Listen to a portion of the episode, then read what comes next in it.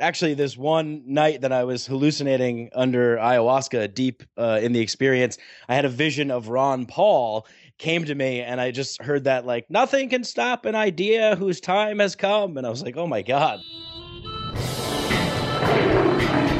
Welcome to the Lions of Liberty podcast. Here is your host, your guide, your shining beacon of liberty, Marc Clair.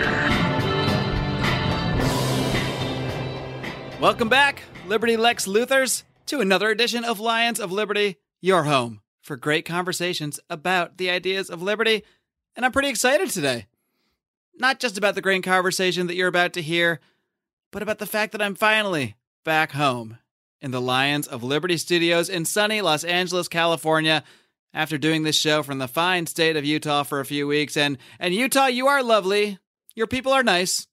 But Los Angeles, you are my home and I'm glad to be back here to record this episode, which is episode number 248 of this program, which means, of course, that you can find the show notes featuring links to everything we discuss over at lionsofliberty.com slash 248 for your convenience. Today we are sponsored by Health Excellence Select. And guys, with the open enrollment period coming up, many of you have major health care decisions to make we want to help make it a little bit easier on you. So why not check out a great free market alternative to your standard Obamacare insurance by heading over to lionsofliberty.com/health.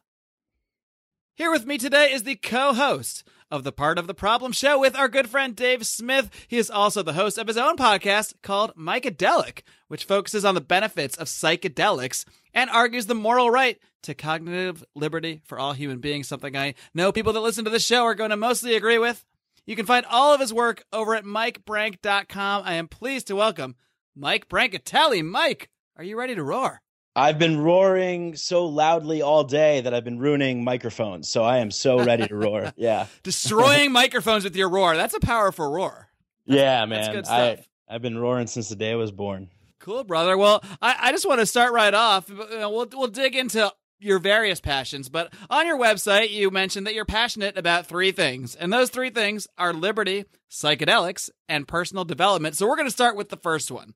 Why don't you just tell everybody out there how you first became interested in the ideas of liberty and in libertarianism overall? Yeah. So it was kind of slow for me, actually. Like I, I was pretty much like apolitical like my whole life. I, I just didn't care. And uh, I graduated college like as soon as the like the second the recession hit. Like I graduated college and the recession was like full on.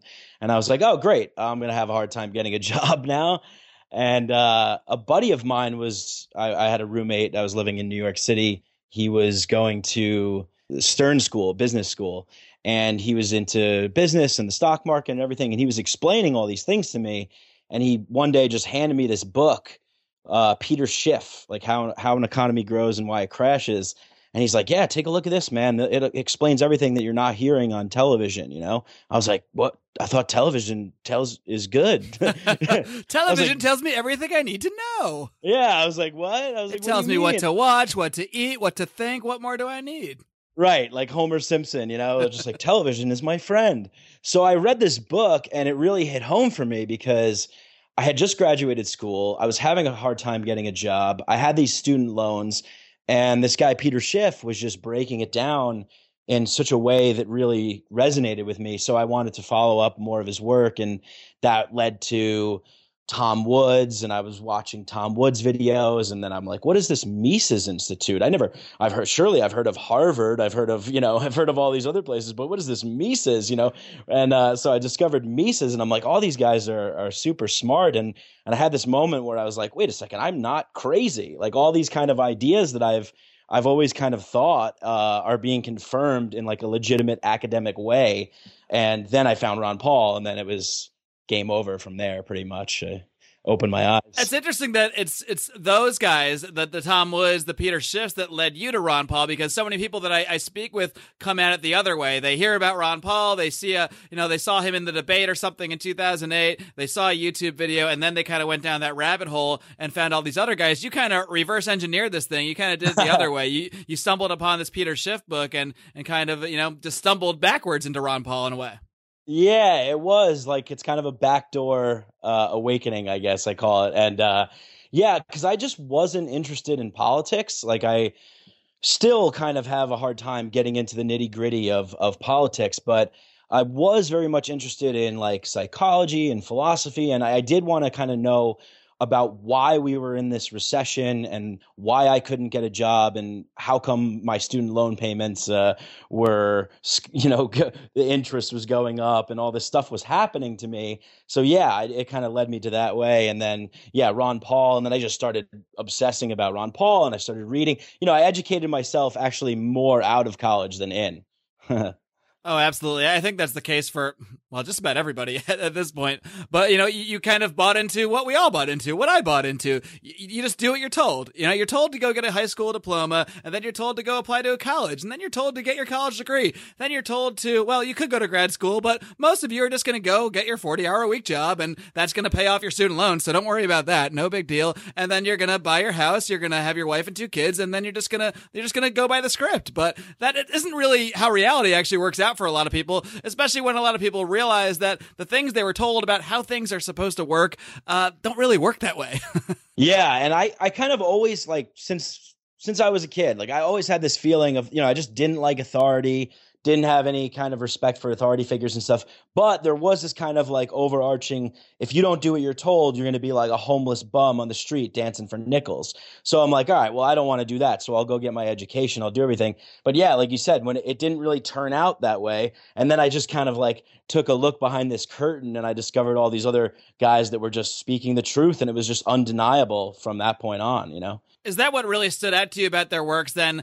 Whether it's Peter Schiff, whether it's Ron Paul speaking at a debate, is it really that that that feeling, that sense, more than the specific facts of the statements that they're making, which obviously, when they're true, those those are going to resonate more. But it's more just the way that they say things, where it doesn't feel like it's canned. It doesn't, it doesn't feel like they're trying to BS you. It feels like they're just really trying to speak the truth to you. And and the, and the way that the truth, I think, comes into our brain and comes comes across from someone that's truly passionate, it just registers in us so much differently than than a politician just reading his script and reading his 17 talking points and, and directing you to his website. And that's that's something that Ron Paul never did. I don't think he mentioned that he had a website ever. I mean, he just he just went out there, ranted for as long as they would let him, and then you know moved along to the next thing. And but I think that's what really stood out about Ron Paul to so many people, and, and what more so than even the specifics of the philosophy that he was trying to put forward was just the fact that it was so obvious that the guy is just different than everybody else because he's out there to speak the truth or speak what he feels is the truth anyway. Yeah, and look, it was just like I, I've always been sort of kind of aggressive in my approach with with things through my life, kind of bucking the system, bucking authority,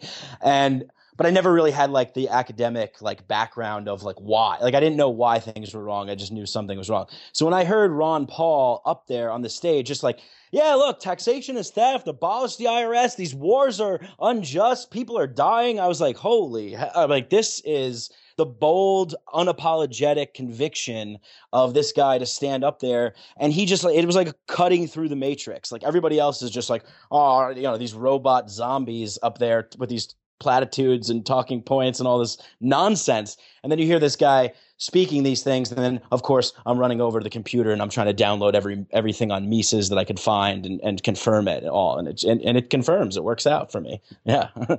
Yeah, I think we all sort of go through that phase when we first become interested in the, these ideas. We say, okay, this guy said some true stuff, and uh, I need to find more out more about it. But then you're like, you realize there's like 17 other people or organizations or whatever out there that have already written all these books about it. They're already giving all these seminars about it, and now we have the internet, so it's all right there. You don't have to like fly to Auburn to, to go get a you know a seminar at the Mises Institute. You can sit in your apartment and get it. So right. I think we yeah. all go through that phase where we're sort of hyperly trying to feed ourselves information because, uh, and that, that's how I was, and now I'm trying to do the opposite and sort of disseminate some of that information. But uh, what what really, I guess, what was it that that made you hunger for more and thirst for more? Was it just an insatiable appetite for the truth?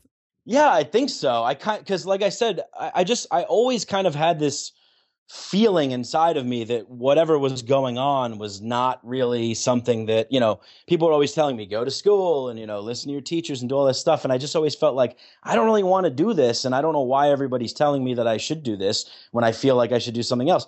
So when i when i found an alternative way of thinking when i found like answers to to problems that actually made sense to me and that were backed up by people who are intelligent, you know, people who have attended these universities and have these degrees.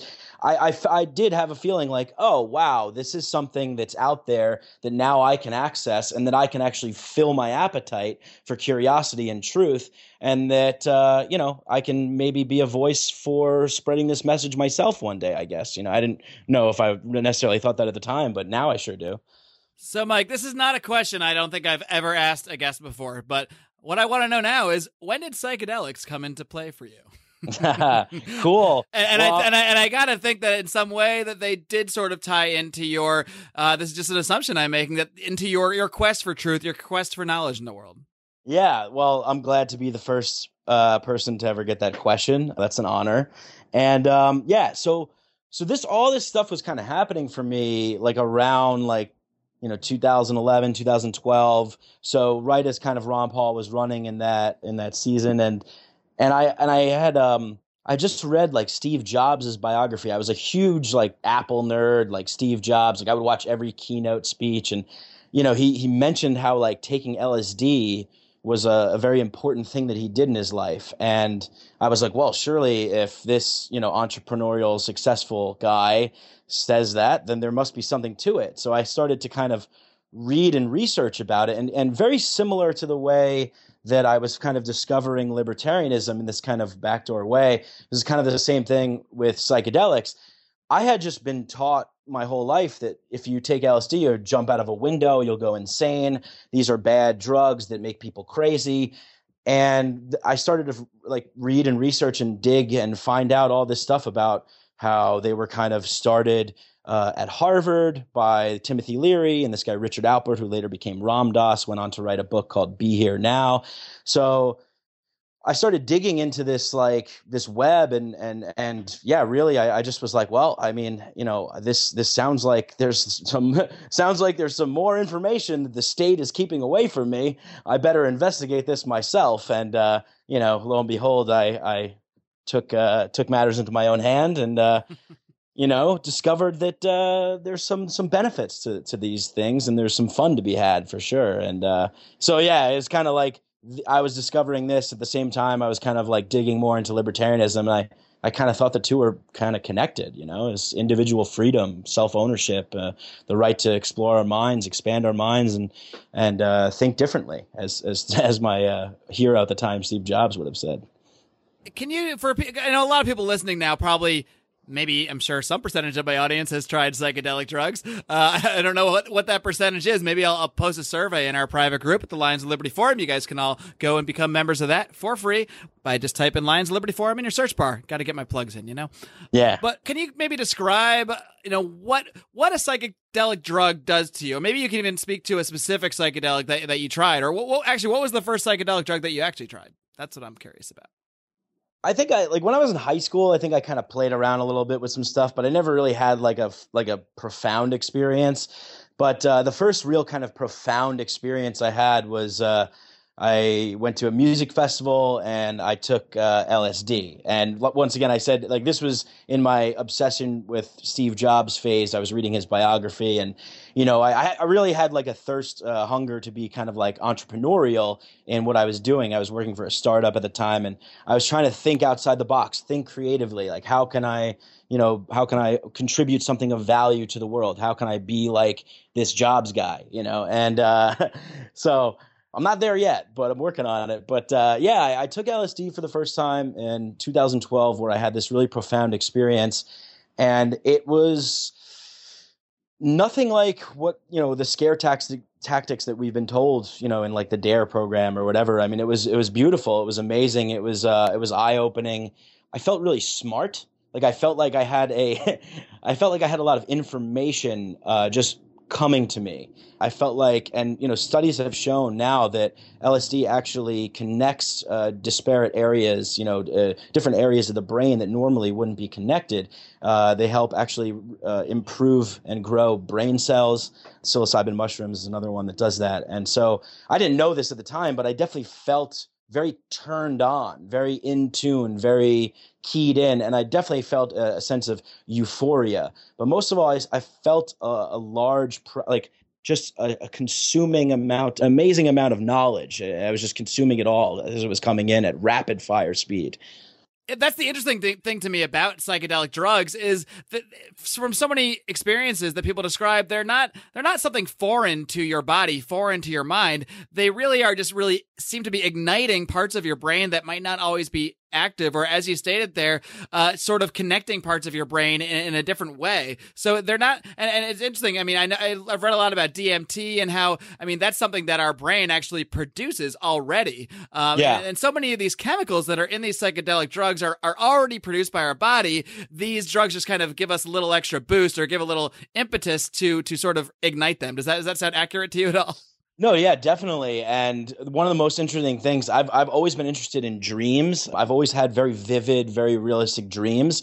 And we now know that DMT is actually released in REM sleep uh, through our pineal gland in our brains uh, while we dream. So you know, it's, it's it is kind of this weird thing. Like we all go to sleep at night. You know, our bodies are motionless, but our minds are active somehow, some way, and we're all kind of just hallucinating and nobody really knows uh, exactly what's going on or why but essentially that's what's happening. So it seems it's very interesting to me that we also have other substances that can act as these tools that we can use in our waking state of consciousness to enhance certain things, whether it's like going to a movie, you know, if you smoke a joint maybe before you go to a movie, or you know, there were there were tests uh, on LSD the, in Stanford University back in in the '60s when it was legal.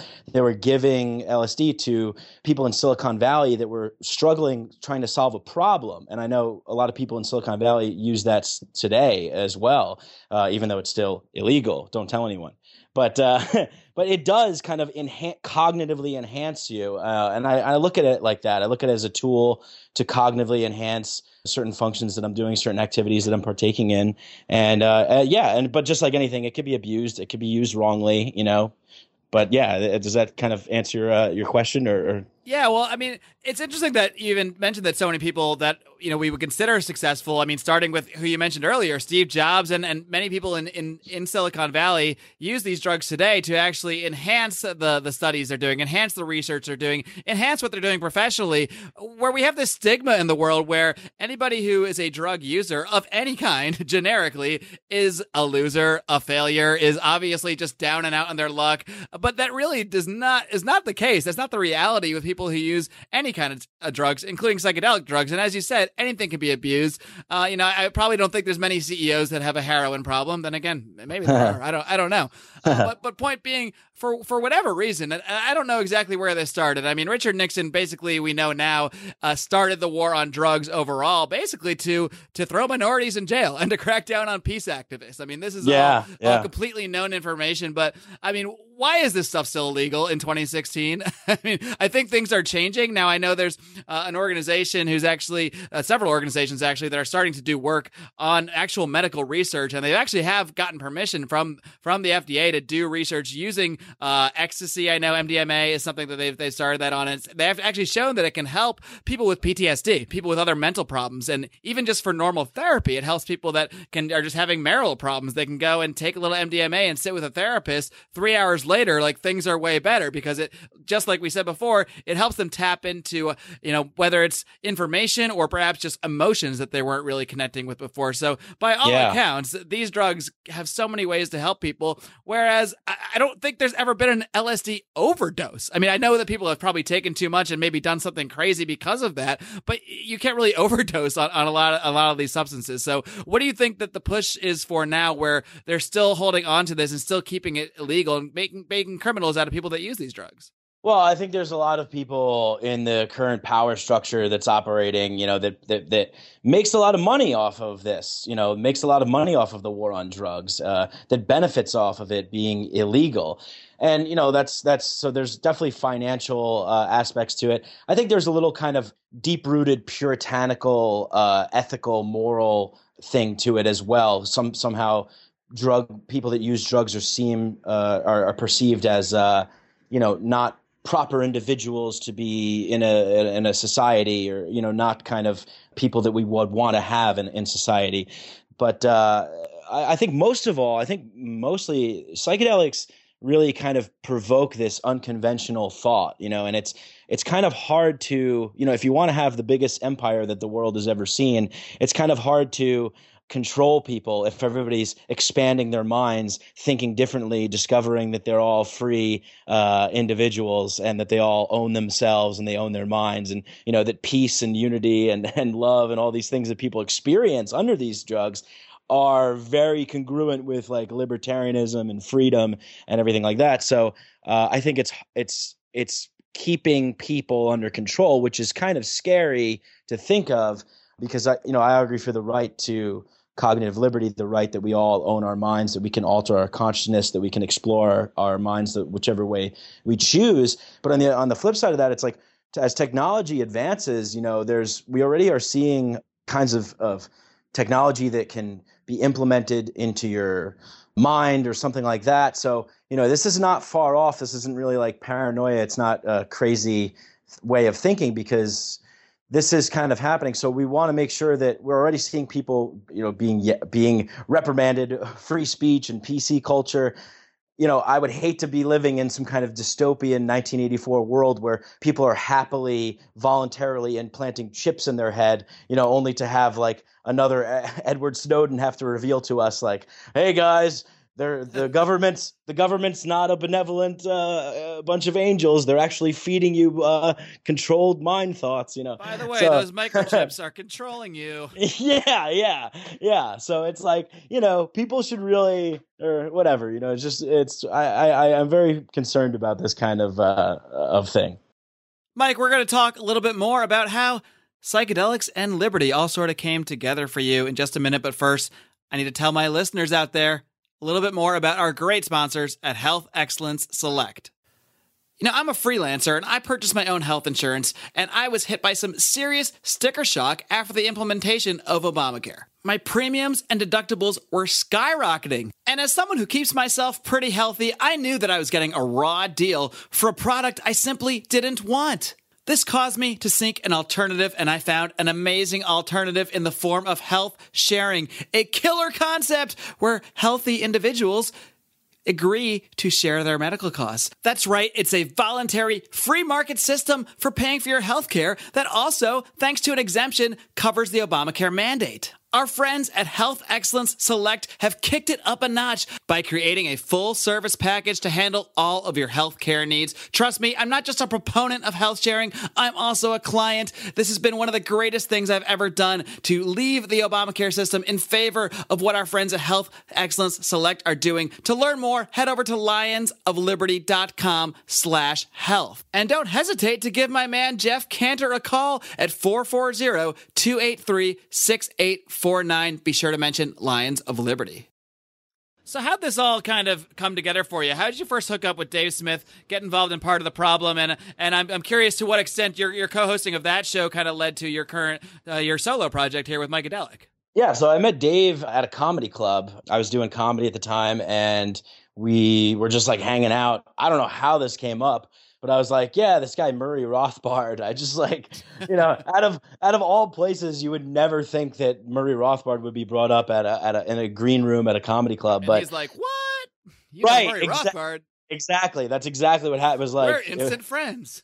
Ex- I mean, because uh, I, you know, I was kind of doing all this stuff on my own, really, like all this information and reading. You know, I'd go out, I'd do stuff, and then I'd come home and I would just dig into like you know human action or like something like that. I think i don't think i'm through with that book yet. I'm still like halfway no, through. it's, a, it's about a 20 year project so. Yeah yeah. But uh, i mean yeah i mean like the first time i read anatomy of the state i was like blown away. I'm like i have to tell somebody about this. So yeah we met we started talking. Dave mentioned that he i think did this podcast but he wasn't doing it anymore. And i was like oh well why not? You know and i and i just kind of went and listened to a couple episodes. He had this uh, another co-host at the time, and I was like, "Hey, man, I." I got. I need to talk about these ideas with somebody. So I'll bring this back. I'll do whatever we got to do. Let's just let's just do it. And uh, we wound up actually just getting into a studio. A studio had contacted us and and were like, "Would you guys want to do the show here?" And we were like, "Yep." And then that was it. I think that was around 2014. So I've been doing the show ever since and it's been great. And I really, I just, I'm very passionate about, you know, psychedelics and psychedelic culture and i think we're entering this this psychedelic renaissance as we see and and i just i feel that the the ideas of liberty and the ideas of of uh, the ideas that the kind of psychedelic community preach and practice are in line with each other. And so I, I I'm trying to create a show that I'm able to kind of express my ideas about the two topics and also bring other people on to to talk about those things. And like you mentioned before too, you know, self development as well. I think that uh, that's that's very important too. So I try and, and mesh that in. So basically, Mikedelic is just a way for me to kind of explore and expound on more of my interests and, and my passions uh, in a solo project. And those three things, I mean, the more you think about it and the more we talk about it, they're they're almost the same thing. Liberty, psychedelics, personal development, they are all really about uh, allowing your mind and your body to develop into the, the best version of itself. And in order to do that, you need the liberty to do that. You need people to not, you know, be physically assaulting you every time you're trying to do different things with your mind and your body. Uh, psychedelics help you connect all these things together and help you have kind of helped you grow uh, mentally, grow as a person. And then that all ties into everything you're doing with your personal development. So it, it makes sense that you're interested in all these things. Yeah, yeah, and and and you know, once again, it's it is it's like can we just be able to live and be free human beings without having to be thrown in a cage for wanting to better ourselves you know? Uh, so i i really feel like by spreading this message by getting people on my show to talk about these kinds of things this is like the way that i can contribute to maybe trying to push the agenda forward because you you have to change the hearts and minds of, of people out there. You have to uh, people have to be exposed to new ideas, and I think that there's a lot of great people out there. You yourself, you're doing a fantastic job. You know, roaring twenty four seven, and uh, and and there's you know then you have like the academic kind of people, the Tom Woods and that, and the, you know some people in the political sphere like uh, Ron, you know Ron Paul and and and, so on. So, but uh, I'm trying to communicate to to people maybe uh, of my ilk, you know, people who who I can relate to, maybe somebody who who was apolitical, didn't care, and kind of turn them on in a way that that I was turned on, and and try and provide something for them that is a combination of things. You'd be surprised how many people actually have this combination of the love of liberty and psychedelics and personal development. So I wouldn't be that surprised. it's pretty cool. Yeah, it's pretty cool. It's pretty cool.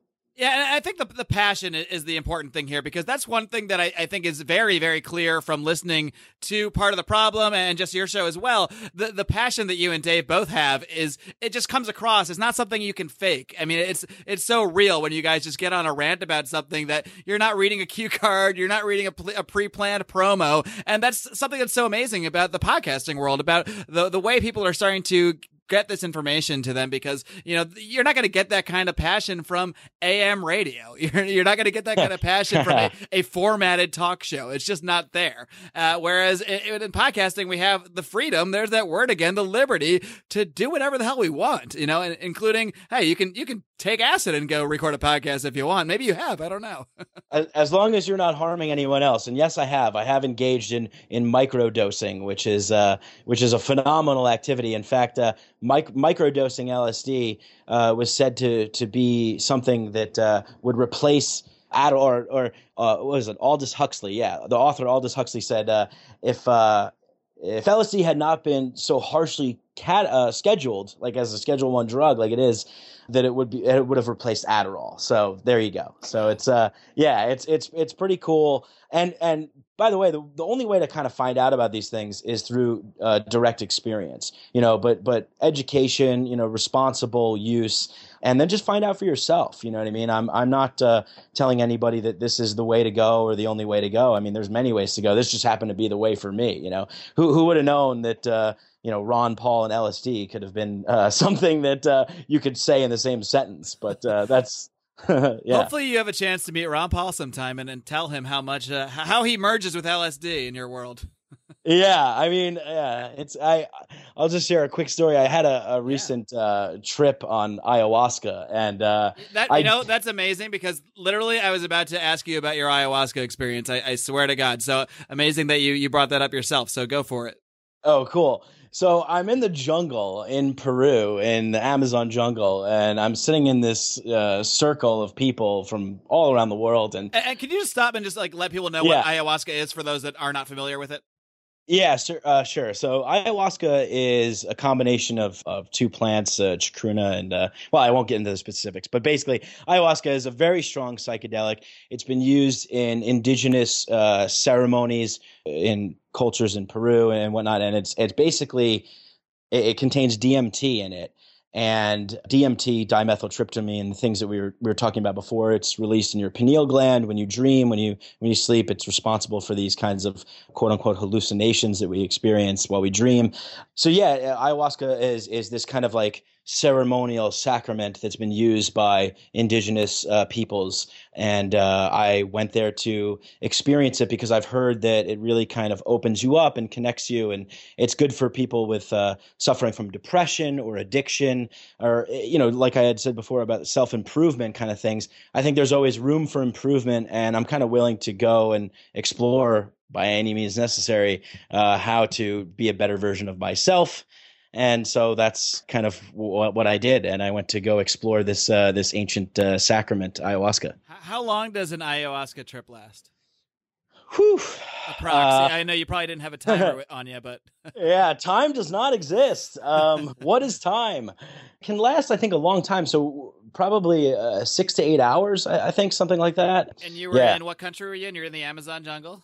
Yeah, I was in the Amazon. You're, you're, guided by like they have like these shaman guides that kind of are there to sort of guide you through the trip. Is that how it works? That's right. Yeah, they actually they have this. The place I went to is is amazing. I mean, uh, it's run by Western guy. I think a guy from from the United States, and uh, some so guy they have Steve. you show so, up in yeah. the jungle. You're like, hey, I'm Steve. Wait, wait a minute. You're my guide. You're my shaman. Yeah, right, right, right.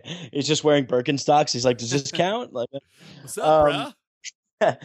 but but it is uh, you know it's they had all these kind of western doctors uh, this guy uh, Gabor Maté he's a leading physician that is an expert with addiction and a best-selling author his uh, daughter-in-law was there to help she's a naturopathic doctor and they had all these professional people there to kind of assist with the with the functioning of the place and to assist with uh, the people there. And then they had you know the indigenous, the shamans, the Shipibo people. So it was this interesting, interesting mix of uh, of the indigenous uh, cultural people and the and the Western you know doctors and whatnot. So I felt very safe. I felt very comfortable there, and it was it was it was a very eye opening experience actually this one night that I was hallucinating under ayahuasca deep uh, in the experience, I had a vision of Ron Paul came to me and I just heard that like nothing can stop an idea whose time has come and I was like, "Oh my god, like this is like who would have thought that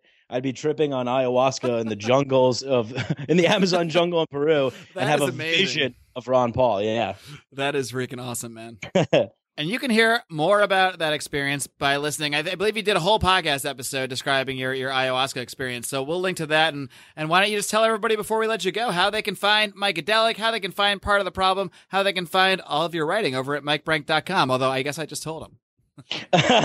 yeah, so you can go to Mike Branc. I'll give him a, a, a, clue on the spelling though, because sometimes people mistake it. Yes. So it's it's Brank with a C, B R a N C, and then Mikedelic is M I K E D E L I C. Mikedelic. And yeah, you can find me on iTunes. Uh, if you go to my website, I have everything on there. Uh, follow me on Twitter at Mike Branc.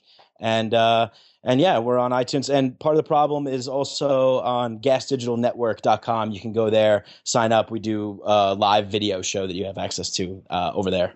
Well, Mike, it's been an absolute blast. And if you guys aren't listening to part of the problem and Mikedelic, then what are you waiting for? go click off and give them a listen as soon as you finish this episode. Thanks a lot, Marc. It was a pleasure uh, talking to you as well. Mike, it's been a blast. We'll do it again soon. Thanks. All right, guys, I hope you enjoyed my conversation with the great Mike Brancatelli. I do encourage you to check out everything he's involved in, and especially go over to MikeBranc.com and check out his writing. We didn't really touch on that too much, but the guy does some really interesting stuff. He gets really philosophical, and as you guys know, that's what I like to do here as well. So be sure to go check out Part of the Problem, Mikedelic, MikeBranc.com. You guys will not regret it. And hopefully, you will not regret continuing to listen to this program and becoming a part of this conversation. And if you're not already, I encourage you to become more a part of this conversation by joining our private Facebook group. That's the Lions of Liberty Forum. You can find that by just typing Lions of Liberty Forum in your little search bar. It should pop right up. And as long as you look like a real person or maybe have a mutual friend or two, someone we can identify you as, as a libertarian type person, someone that should be in this forum, not say a Nigerian prince or something of that nature, we'll let you right in and you can join this great conversation. And if you continue to enjoy the conversations that you hear on this program, three times a week, every single Monday, Wednesday, and Friday, when my good man John Odermatt steps in with Felony Friday, his weekly look at the criminal justice system. Well, there are a few ways you can help us out, and really the number one thing you can do to help this program is to share it with a friend.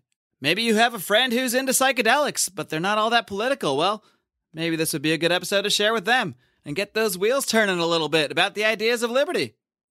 And admittedly, maybe this is not the best episode to share with grandma, but but either way, word of mouth is how this show has grown and how it will continue to grow.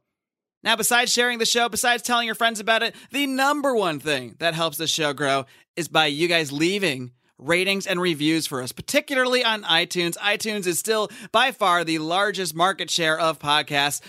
The, the algorithms that iTunes use is largely based on the number of subscribers, the number of ratings, and how good those ratings are. So five stars would be great, and the number of reviews. So if you guys can head over to iTunes, even if you don't use iTunes to listen, if you can leave us a rating, a five star rating, and a great review there, that is a huge, huge help. We, of course, are on many outlets. We're on Stitcher, we're on Google Play, on TuneIn. Ratings and reviews on any of those outlets, frankly, help us. But iTunes is the major one. That's where we're, we're turning most of our focus to. So any help there, greatly appreciated from you guys. Now, this coming Wednesday, as you guys know, if you're listening when the show airs tonight, we have the very first presidential debate. Now, of course, many of us are a little bummed out that Gary Johnson won't be there. Maybe some people are relieved that he won't be there. But either way, it's going to be interesting. We're going to have Donald Trump, the guy that everyone's been writing off this whole time, well, except some people, except some people like Scott Adams, except some people here at Lions of Liberty who have been kind of seeing this coming for a while against Hillary Clinton. And, and frankly, there are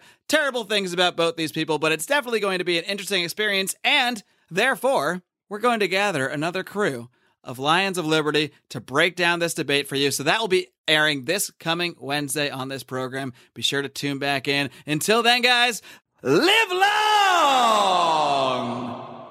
and live free.